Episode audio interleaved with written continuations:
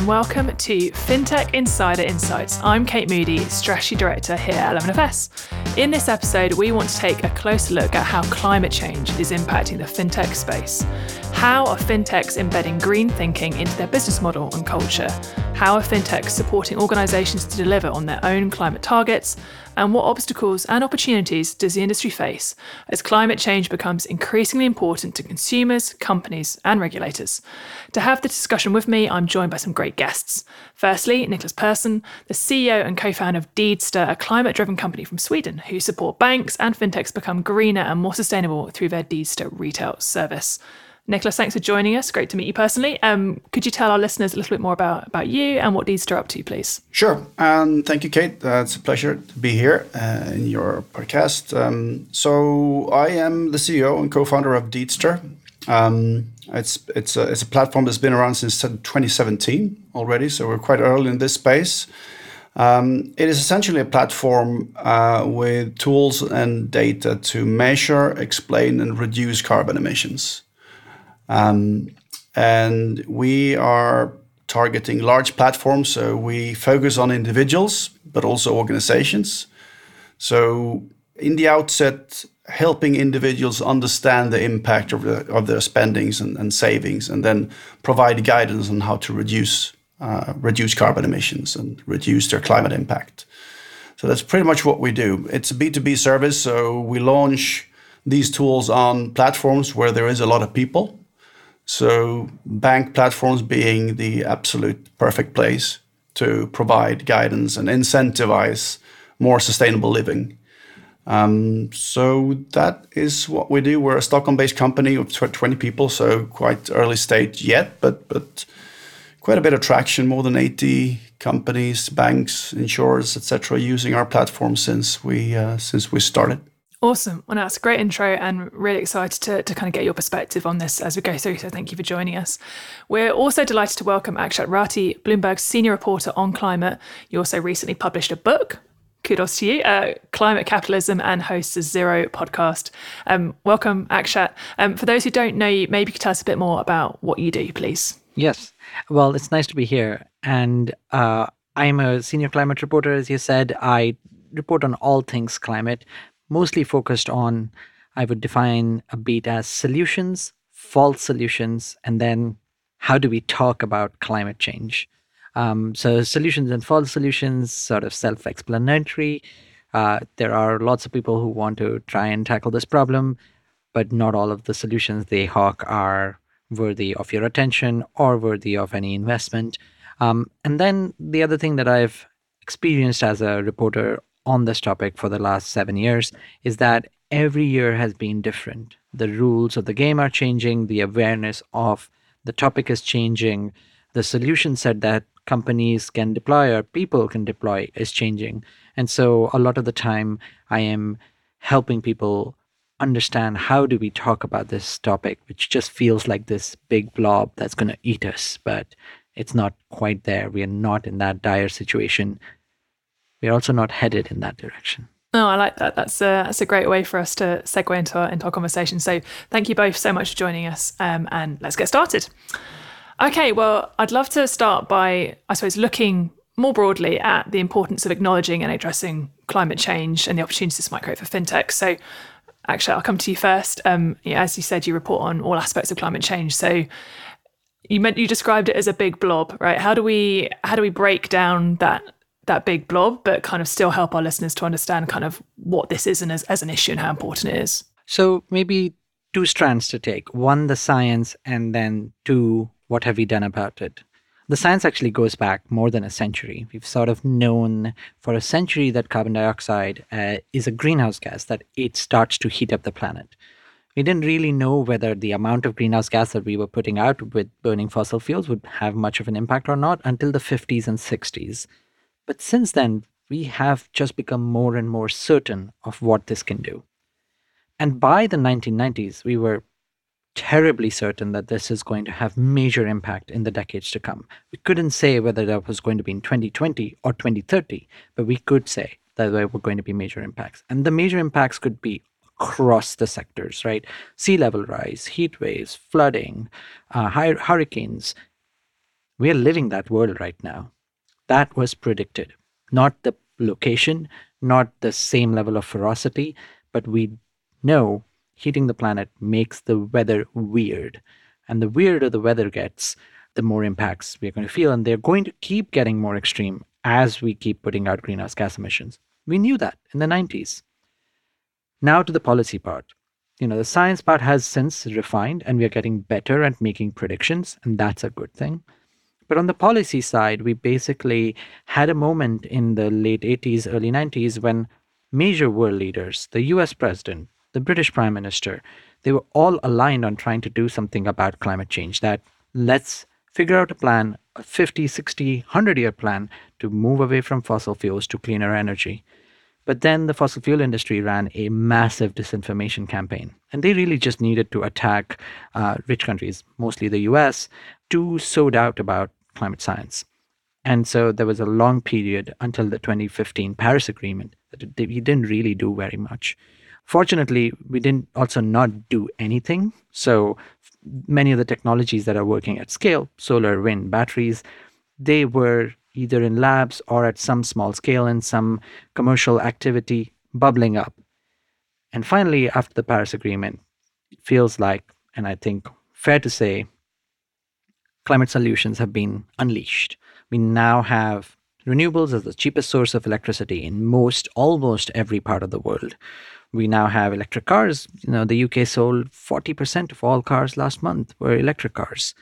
And there are a whole host of new technologies that will scale because we know how to scale these technologies in coming decades. So we live in a two track world where, because we know the science says the more greenhouse gas emissions we put, the worse extreme weather is going to get and worse impacts are going to get. But we should also acknowledge that we have, because of the progress we made since the Paris Agreement, avoided some of the worst possibilities which were on the table. We're still on a track that is going to be pretty horrible, and we can turn that ship around. Nice. Nice. Nicholas, I mean, obviously, you mentioned that you founded Deedster in 2017. Actually, let's talked about the 2015 Paris Agreement. When did this become like the priority issue for, for you? What's been your personal journey? That was uh, probably a couple of years earlier. Uh, and by the way, it was an excellent summary of, of, of uh, where we were and what's been happening since uh, since early on, actually, and, and, and really aligned with my own experience and, and my own thoughts around this. But probably around 14, 15, and thanks to to friends uh, really taking an interest in this and also starting to work with with solutions that also caught my interest. And maybe it's it's also a midlife thing that you start to reflect on on these serious matters. But but I do think that the communication around this at the time was becoming um, if not massive, but but uh, but but but but large, and, and, you couldn't really avoid listening to. And once you start listening to this, and it's scientists, uh, and you start read read up about it, it's it, you just cannot ignore it, right? And as you're in sort of midlife, you start to think about what can I bring to bear, what what I what can I do as a person, as a as a professional, and that's where the Deedster idea started uh, not only with myself but also my co-founders. So, yeah, around that time, I guess. No, it makes complete sense. And actually, obviously, the kind of stereotype is to see this as an issue that's driven by younger consumers. You know that it's younger generations that have kind of pushed this to the forefront. Like, does that ring true for you? Is it is it more nuanced than that? It is more nuanced than that. Uh, young people have been an absolute force, and there is no denying they have made a huge amount of difference not just through consumer choices, but even earlier than that, teenagers who force their parents to look at themselves and make better choices. Um, and so, at an individual level, especially uh, in rich developed countries, there has been an awareness among young people, but also in developing countries, at least on demanding that rich countries do more, uh, because the amount of impact that developing countries have is still quite small. But it's not the only thing. Uh, what the Paris Agreement did, in a way, was send out a market signal that finally governments recognize that they're going to do something about the problem. Any big company of its salt will tell you they knew about the problem. They knew that climate impacts will have some form of impact on their bottom line, on their profits. A very good example is Unilever. It does many things. It also makes ice cream. You would think in a heat wave, people would want more ice cream, and that'll be a good thing. That'll be a profit driven product to sell. But what happens in heat waves is actually people stay indoors and people don't go out, and ice cream sales drop. So that's just one of like hundreds of ways in which companies are seeing their bottom line being affected by climate impacts. So they are starting to act on their own, even before consumer preferences come through. The other very big lever that's changed since the Paris Agreement is investors. So, all of us, in some way, because of our pension, have investments in these companies, but they're managers of our pension who really hold the power to shape these companies. And they recognize that if they aren't going to live on a livable planet, they are not going to be able to live up to their duty of providing us with a pension 30, 40 years from now that they are committed to providing us. And so they are starting to put pressure on companies to act as well. And finally, governments are making the changes on policy that when you have a net zero target by 2050, you can be Rishi Sunak wanting to say, I don't want to do very many green things, but you cannot say, I will end the ban on fossil fuel cars. You can just move it to 2035 because you're legally bound by a net zero target where from 2035 to 2050, an average lifespan of a fossil fuel car is 15 years. That means you cannot sell fossil fuel cars after 2035.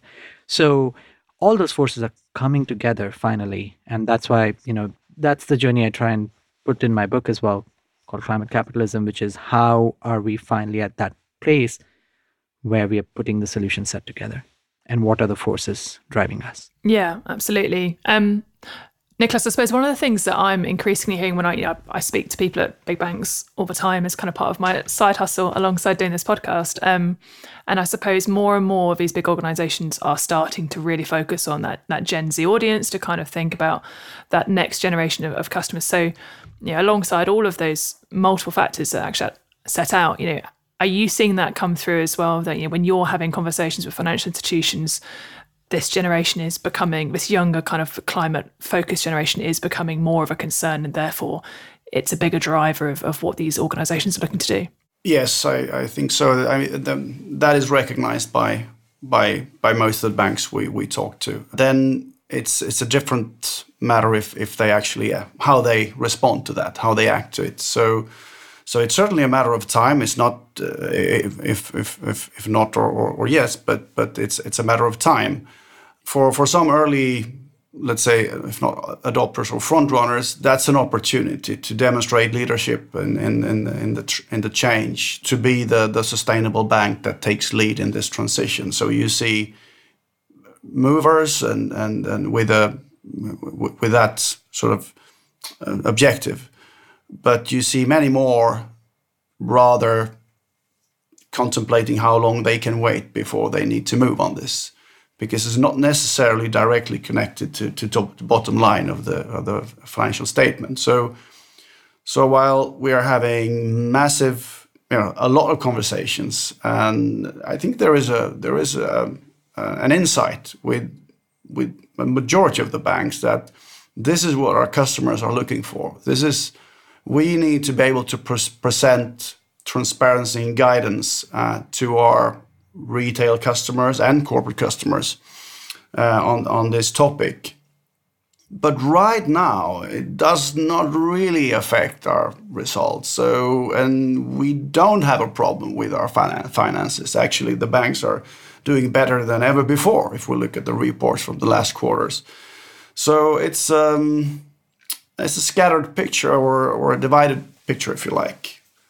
But the inside is certainly there, uh, and, and, and, it will happen. So it's it's a matter of, I guess, the front runners and the FOMO effect. So once a critical mass start to move and take action, then at some point everyone will move, and they will need to move fast. And yeah, that is probably what we're waiting for the drip, drip, drip. Yeah, no, I think it's obviously it's especially pertinent to this topic around climate change, but we see it, I suppose, right across the spectrum in financial services, the kind of the damage of, I suppose, organizational structures and funding structures that incentivize banks to really focus on those very short term returns. You know, it makes it very difficult for even very well intentioned executives to push through some of these significant changes because you're not going to see the return next year or even the year after that. You know, it's it's a much longer term play, and we see we see that play out in all sorts of areas of, of financial services. But I think it's particularly relevant and especially interesting, you know, as you said, Akshat, to think about you know, the role that pension providers can play, because in some ways they're uniquely, uniquely orientated towards the long term in a way that like the wider industry and just people in general struggle to be. I suppose if we're putting our, our cynical hat on, I suppose the cynic's take on this is that you know businesses don't really care about climate change and they're only trying to look for a use case or a way to make money. Akshat, would you would you subscribe to that? Is is that a fair perspective to take? I think in general, yes, but you should note that when we see businesses actually deploying climate solutions and succeeding wildly, others are also jealous about following that. So let's take uh, a non financial industry example. We are talking about electric cars like they are now just a consumer product. You know, yes, some people still have range anxiety. Yes, some people still have to think about where they are going to charge their cars. But largely here in Europe, and increasingly in America, people are now resigned to the fact that next car is going to be electric at some point. That is an absolutely crazy place to be if you thought about projections 10 years ago. And the reason why we are there is because a few companies and a few countries took the lead of making that transition happen. So in the West, famously, was Tesla, but in China, there were a whole host of companies BYD, NIO, number of companies that we don't even hear about here in Europe that were partnering with European automakers. And because China spent $60 billion between a, a period of 2009 to 2017 funding this industry and creating champions and making cars so cheap and making batteries so cheap, every other major manufacturer for whom China is the largest market had to turn around and go, well, they've kind of decided our fate and we have to go with it. Now they will tell you this is the future for us. We're going to come and give you new products. But they had to resign to the fact that they are going to do this. And in the finance industry, we're going to start to see that happen, as Nicholas said, at some point. There are examples of some frontier banks. So Triodos Bank is a very good example, has been fossil fuel free investing for a long time almost every major bank now has an option of being able to put your money in the places that are not fossil fuel oriented even if they're not completely directing that all of that money away. So yes you know finance industry is still largely to be blamed for funding uh, a lot of fossil fuel infrastructure uh, but you can start to see chinks in the armor if they took a stance as a as an industry where people are starting to experiment and come up with solutions to tackle the climate crisis. Nicholas, I'm, I'm keen to understand, I suppose, how you guys position it at Deedster. Like when you're talking to these organizations, are you going in and, and presenting it as you know, a commercial case, or is it about you know, the morals, the ethics, the the responsibility? Mm, it's both because they go together quite well. I think the uh, particularly younger audiences being more value oriented in, in their consumption patterns. I think then then it goes without saying that uh, taking on a again show demonstrating leadership and and taking on a, a, um, a, sustainability profile and and doing it the right way not greenwashing because greenwashing kills you. We, we only we we've already seen evidence of that. So so do a thorough a thorough homework on on, on sustainability and and and make that a a core part of your of your value proposition and offering is absolutely necessary for, for any retailer, and, and banks, obviously, retailers need to bring that to their customers. There is opportunity uh, in in the short term because there are not so many movers yet. So it's an opportunity to to win market shares and come out as the uh, the, the, premium brand around sustainability. Uh, so that's a, definitely a driver for for some. At some point, the regulator will come chase uh, the laggards and that's probably I think that they will be punished by the market before that because the, the regulators are not always very quick. But also the regulator, I mean, if you look at Euro- Europe, uh, is starting to, to become quite active, and particularly around corporates.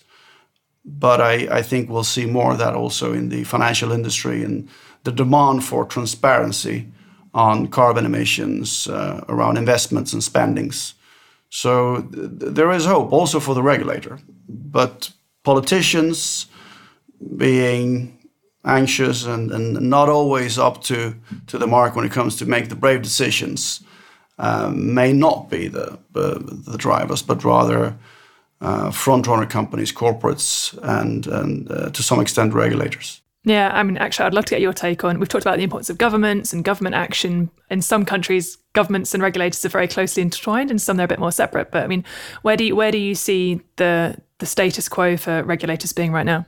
So, uh, in a way, that's the topic of the book, Climate Capitalism, where it basically is arguing that the form of regulation that happens to be able to drive climate action is actually quite different in different countries because of the political context in which uh, these regulations happen. So, in the US, you have a divided Congress, you have a divided party system, especially on climate issues. One party denies it, the other party wants to do something about it. In Europe, much less division. Yes, there's some parties here in the UK that are trying to create a division, but overall, both public understanding and political support for climate action is much more. So, because you have division in America, what you've got in regulatory terms is just subsidy driven solutions. Lots of lots of tax credits, lots of money being given to people to build stuff. In Europe, you have a mix of both. You have some subsidies, but you also have regulations. You have carbon pricing, you have uh, rules to direct money in the right places. Then, if you look at capitalism in China, very different, much more nationalistic driven, much more industrial economy driven. When they're creating this electric car industry, they want to dominate that space. They want to export the cars, not just satisfy domestic demand. Um, and so you can get different forms of regulation driven climate solutions. There isn't one size fits all. Yeah, no, absolutely. I feel like I should declare, like, as an interest, like my my uncles in, in Scotland, you know, they they run a farm. They now have wind turbines on their land, not not because they are ardent, you know, uh, climate change activists, um, but just because, yeah, at, at, a moment in time, there were the financial incentives and the schemes there to make that a commercially beneficial decision for for them to take. So, you know, absolutely, I've kind of seen that firsthand myself. Yeah, but but but you were you were asking, I mean. The, the commercial drivers, how what is actually pushing the agenda when it comes to to, to transition? Is it is it uh, customers asking uh, is it a regulator? But I, there is an element that I think is worth mentioning, and that is that that the the, the, the calls are being made by by human beings, um, and we see there there are leaders out there with the, with with with large corporates, large insurers, and also banks that that really rise above uh, the rest. That that with a conviction that this is the right thing to do for for my bank. Uh, obviously, being listed companies, but but still deploying that type of leadership uh, onto their organizations. And that is just great to see. We have the privilege of working with some of them, and, and there are many more, but, but they are important because uh, they are leaders and people follow, peers follow, and, and they are changing industries. So I think that's an important. It's it's uh, decisions are made by people. So Absolutely. I think we've, we've done a great job at setting the scene. Um, I'm going to take a, a, quick pause here. Coming up, we're going to take a closer look at what fintechs and banks are specifically doing to adapt to this more conscious climate workforce and customer base and what opportunities this creates for fintechs in the future. So find out a bit more after these short messages. Hello and welcome, LFG people, to FinTech Insider, Blockchain Insider, 11FS Spotlight, 11FS Explores, Open Mic Night, After Dark. Through our podcasts, videos, newsletters, and live events, we have a direct line to a truly global fintech community. So if you're looking to sponsor and collaborate on content that connects with everybody from fintech beginners to the biggest VCs, then chat to our team at sponsors at 11fs.com or visit 11fs.com to find out more. Long live the community. We all know SMEs are the backbone of any economy, so why are they still so underserved? 67% of them globally say fighting for survival is their top challenge. It's time for financial services to put its cape on.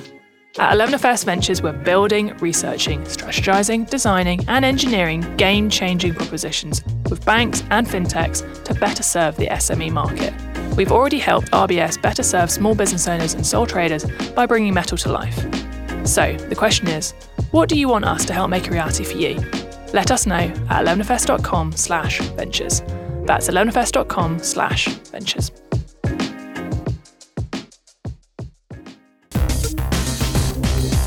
Welcome back to FinTech Insider Insights. We've just been discussing why climate change is important for us all to action and some of the context around this issue and how it's developed over time. Now, let's take a closer look at the challenges and opportunities this presents for fintechs. Nicholas, obviously, as a representative of a, a fintech focused on, on this space, you work specifically with banks and fintechs to help them become more sustainable. Talk us through how you do that specifically. Well, there, there is um, there is a huge opportunity for, for the financial industry and and uh, and the big players, the banks, of course, but but also fintechs, to to play a major role uh, in the transition.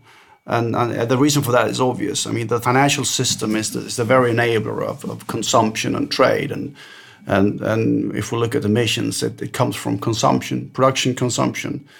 So, in the ecosystem of, of, of payment providers, financing, loans, investments, uh, it, it's the obvious place to to implement and, and incentivize change. So uh, the, the starting point is great uh, when it comes to where do we want to be active if we want to push net zero transformation and and and, and fight climate change. Now, what we do is we focus on on spendings and consumption. So again, private consumption being 70% of, of global emissions, we will we'll certainly rely on technologies and, and, and uh, other ways of providing energy, etc., transportation, to reach and, and, and well, reach the targets of the Paris Accord. But there will also be a need for behavioral change. So be more conscious and informed in our in our spendings and also savings investments. So that is where Deedster come in to help individuals understand the impact of, of their spendings, to understand that it actually matters, the, the decisions, all the, the unconscious decisions we make from we wake up in the morning until we go to bed in the evening, there are hundreds of them. If we just make them somewhat more conscious and informed, it will make a difference for the climate. And the perfect place to get to get that kind of guidance to be reminded is is the bank platform the bank app because we're in the bank app regularly a, a, few times a week normally if you're a digital bank customer which more people are these days and that is also where we have the data to to be able to translate your spendings your consumption onto impact and that is also where we can incentivize change um, and that is where um, and this is important, and you were onto that early on, Akshat. Uh, it, it is about providing incentives and having people realize that it's much easier than we than we think to to change. So um, sourcing data uh, from from transaction, digital receipts, uh, market data, etc., to provide a, a, relevant and high resolution picture of your of the impact of your spendings, and as we have a lot of data about spendings from from from private customers. We can also be very if you like hyper personalized when it comes to providing guidance of what you can do. We can do present hundreds and hundreds of, of, of actions or habits or, or, decisions you can make as a consumer to move towards um, less less impact. And for the bank that's a terrific opportunity to introduce uh, green financial products green financing green mortgages etc yeah Absolutely. Um, so that is what we're trying to help uh, the banks do. We, we have a platform, and and um, uh, the banks subscribe to, to, to, to, tools and data from a platform and publish and expose that to their to their customers. I guess I'm I'm keen to understand. I mean, obviously, there's huge amounts of potential there. I can see. I'm keen to understand. You know, in the time that you've been operating to date, you know, what have been some of the key design challenges that you've had to overcome, both in terms of, I suppose, you're offering direct to consumers, but also, I suppose, that, that interface back into the banks and the organizations that you're working directly with? So, as far as design, when we, we start to look at that, at this uh, from, from the very beginning, and to, to source proper data and to make the most of that data um, has been, I mean, at, at, the beginning we didn't think we did we could produce actually a relevant footprint that would make any sense for a, for a consumer you will need to to work with a, to take a multi-layered approach to to calculation. You will need to to foster and, and train algorithms to to sort out what you're actually buying as a consumer. So whether I mean, whereas there are there are straightforward um, approaches to to mapping simple data, simple, let's say, call that global averages uh, towards uh, towards um, more high level transaction categorizations, then you arrive at numbers. But but numbers, the, those numbers doesn't really add up when it comes to how do I change behavior. They don't respond to, to changes in behavior. So that's the first the first challenge to overcome, and we we're working a lot with that. Then to only present numbers num- numbers per transaction doesn't you know, doesn't really help.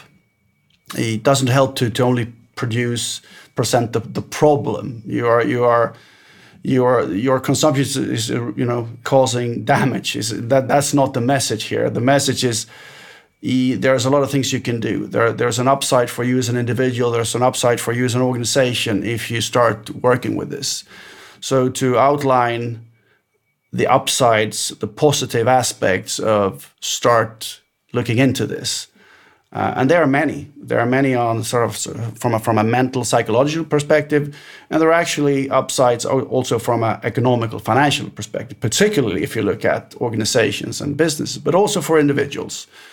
So getting the right data and be relevant and engaging, come with a with a service that makes sense, that, that is of a use for a, for a customer. That is what we need to do, and we're constantly improving that together with our with our customer. Actually, I mean, I'm keen to get your take. Like the the challenges that Niclas has outlined, do they sound similar to what you're hearing, you're seeing from companies that are trying to innovate in this space? Do you see other challenges? Well, if we go beyond the retailer consumer point, one thing that I think all of us as people who have a bank card should recognize is that the way banking works is the money that you have put in a bank is being put to use by the bank in some form. They're making a return on it, and that's why you get their service almost always for free. What they're investing in is a choice you can force the bank to make. So most of the time they're investing in all sorts of things in the world but a good chunk of it currently goes to funding fossil fuels so you can go to your bank and ask whether they're investing in the right places and when you do they will provide you with options if they are a bank that cares about coming up with a solution the other thing that is interesting is there's a lot of uh, talk about net zero and carbon neutrality these claims that banks make around either we are going to give you a card that's going to be carbon neutral in all the transactions because we're going to power the transactions with renewables. Or they're going to say, well, we have a plan to get to net zero by 2050, even though we will fly our executives in business class uh, where they will burn fossil fuels. So there is a lot of greenwashy claims that many financial institutions make. And it is upon us as journalists to try and inform people that these are happening. But I think increasingly, as Niclas said, when consumers are making decisions about the choices they must make, that they consume less, that they consume the right things, they should also then turn around and think about the companies they're funding through their consumption, the financial industry they are relying on for their consumption, and whether the claims they are making are really valid or not. Yeah, no, absolutely. I mean, I, I'm pretty embarrassed to admit it now, but before I started to work at 11FS, in all honesty, like, did I have really any understanding at all of what my money sat in my bank account was doing? Probably not. And I think it is very easy to slip into the, you know, when you work day in, day out in, in financial services, it becomes very easy to assume that the understanding of the system that, that we have is is universally held. And I always try to remind myself of of how untrue that is and, and how for the vast majority of people it is just uh, the money goes in, the money comes out, and what happens behind the scenes is isn't really something that you, you trouble yourself to think about when there's so many other things going on in your your personal life and your professional life that you're just trying to juggle. So no, I think that's it's it's very true.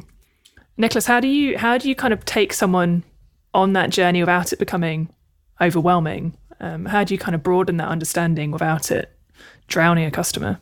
Uh, that's a good question. So so well, only introducing the fact um, and, and, and this is, I mean, th- this could work already with, with numbers per transaction. You, you put a number on transaction and you start, well, what is that? Well, that's that's the impact of this transaction. So so the awareness that the, the decision I make as a consumer, they result in, in some sort of emission. So so th- that that's a starting point. Now that that that can be um, for some people even provoking for, for reasons, but but So to immediately start pointing at solutions. So so what what here's something you can do. It's actually a good idea, etc. So immediately work with incentives and and upsides for for individuals for for many people to to to be aware to be in the know. And and here's where content comes into play where you you when presenting data you also need to present content. So put put the numbers into context uh, where you understand what it is um, to to relate them to where you are as a person in your life a family car house uh, apartment uh, suburb or, or what have you that's that's important because then you feel at home and you start learning. So learning and curiosity is a very strong driver for for a lot of people. So addressing that, is that's a very good start. And it's also one place where we all now read about climate impact in the news. It may not happen in our backyard, often it does these days, but when it's horrible flooding in Pakistan or drought in the Horn of Africa, we as a news consumer are growing our empathy of the world, but it is a passive consumption of that information. In a way, what Niclas is saying is that when you turn around and look at your own consumption, you have agency to do something about it. And it helps you not feel helpless trying to tackle, which is a big global problem. You get your place in the fight, and everybody has a place.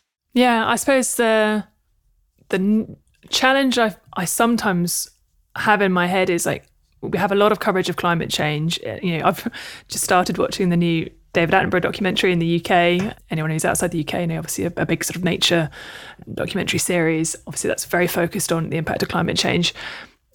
Does does some of that create too much pressure on individuals? Do, do individuals almost take too much on themselves when actually, you know, the if you're being skeptical, maybe the real impact has to come from governments, has to come from companies. Actually, yes. So this is a question that I get asked often, which is, what can I do about it?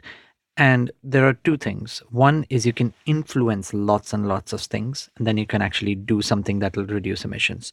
And really, the influence part should be first. So, in the priority order, I would say talk about it, because not a lot of people talk about it. Yes, it's now showing up on front pages, but you kind of get to a party, you're having a dinner, bringing up climate change is sort of a downer. You you know you don't want to spend too much time on it. Very rarely does that come up as a.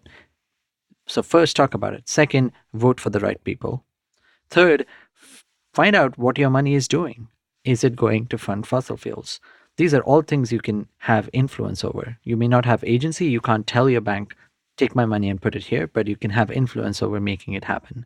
And then, yes, you must consider flying less, eating less meat. And those are not sacrifices. You can find ways in which you can find pleasure in doing those things, doing it as a community, doing it in places you may not consider traveling to. Uh, there, there are pleasurable ways to consume less. Um, and, you know, all things we will have to do if we are going to tackle this problem. I do, uh, as you know, I, I did fly over the weekend, which I, I do feel slightly guilty about, but I do kind of feel that there should be some sort of you know, interaction immediately after you've got off a flight because quite often the experience of being on a plane is probably the thing that makes you never actually want to fly again. So I feel like if there was a way to, you know, using the the behavioral design, if you could kind of capture that intention and lock it in at the moment of getting off a sweaty, smelly plane, um, it would probably drive drive the whole world drive the whole world forward. How horrible was your experience? Nine and ten? Yeah. How about not flying next time? um, I thought, you know, we, you know, actually, I was saying at the start of the show, Niclas, you know, that this is a constantly shifting space. That, you know, every year the the context is different, the environment is different. I suppose if we're putting our our Mystic Meg hats on and thinking about the future, kind of what what are the opportunities do you see in this space that that haven't been tapped into yet? Like, where are the growth opportunities for fintech such as yourselves? Well, they are huge. They're a huge opportunity, and I, I we've only seen the start of this. I mean, the, the there is still such a complexity around what you were talking about, Akshat, and um, so investments and and to really find out and and find proper data around where our investments are going. How do we rate that? How do we how do we make that um, you know comprehensible so so how how how do we understand the impact of our of our savings and, and, and the dynamics of that there's a need for for massive data sources and, and open data to, to, to come up with uh, to, to provide the calculations to to to to get the transparency we need transparency on investments but also on on products and consumption so there is so much work to do and so much opportunity out there in, in sourcing data, providing uh, data, well, open data sources, create standards and and and try to, to get get away from the complexities or make the complex more easy to to act on as as decision makers. We're decision makers as consumers, but obviously for for for companies and corporates. So massive opportunity in this field. One thing I would say is that there are almost always co-benefits that come along with trying to act on climate change. So a really good example is that 29th of October, uh, which recently passed, is known as the National Pension Tracing Day in the UK because 2.8 million unclaimed pension pots sit in the UK right now. They're average about 9,500 pounds. So billions of pounds of money that people have hard earned put to work is unclaimed.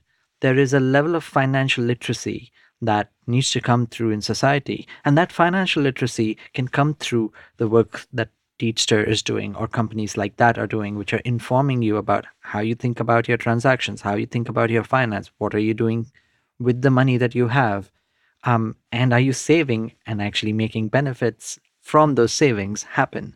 So there are co-benefits for really being conscious with the hundreds of decisions you make, finance being one of them on a daily basis. Yeah, no, absolutely. I think one of the areas that I'm trying to learn more about myself is around financial crime. Like we actually we hosted a really interesting episode um, kind of earlier on this year where we spoke to some experts in financial crime and they were explaining how actually you know if you can reduce financial crime that's one of the biggest levers you can pull to positively impact climate change because actually so much of the money that is laundered or is, is kind of you know going through the financial the criminal financial system is being used to you do things that have a negative impact on the environment. So that's a space where you know at the moment it feels like it's kind of quite disconnected from some of these these climate change orientated propositions and, and it feels like there's there's a real space for financial crime to become a bit sexier if it can if it can really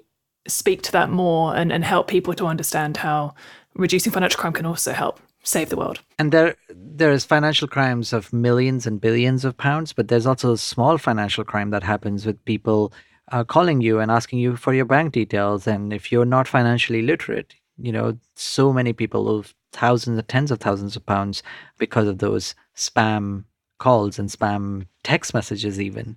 So, yeah, there's so much um, to do on financial literacy that will also help the environment. Awesome. Well, I mean, I could definitely talk about this for the whole rest of our days, but sadly, I don't have permission to do so. I suppose if we were going to round out uh, the show with, with one one last point, I'd love to get both of your perspectives on. You know, we have a lot of people who listen to this show from across the financial services spectrum, from fintechs all the way through to kind of big traditional banks. If you're sat in an organisation that doesn't care about this or isn't prioritizing this, like what would you what would you say to them? Niclas, I'll let you start off. Yeah, well, if you still want to stay around, then then, then start the conversation. Uh, start the conversation with your peers, um, with your team. Uh, start talk about climate, what it means, and take take a look at the upsides, the the, the positive things of, of, of of acting and getting into the know, and start from there. And then see if there is any reaction, if there is any change. If there is no change, you might consider there there are great companies to work for that are are front runners in, in net zero transformation. So and and uh, they will get all the talent. So jump ship if if you don't get any response. I like it. Akshat, what would your advice be? My answer is very simple. You should just go and read my book.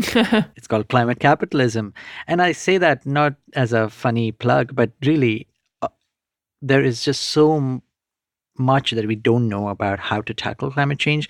And I try and do that in the form of stories of people actually doing it at scale in not just the UK, but in Denmark and in India and in China. And there is just a huge amount of work that is being done to deploy climate solutions. And there are winners and losers coming our way. Climate change is here. It is going to, regardless of whether you want to participate or not, going to create winners and losers. And so, if you as a company, as a business, want to stay ahead, want to be winning, you have to understand the space and you have to look at what is working and maybe find things that are not working and make them work. For sure. And I suppose, you know, just to end with a, a plug for, for Deedster as well. Niclas, I thought you guys sum up really well on on your website that you have the phrase, you know, like lead the change or change will lead you.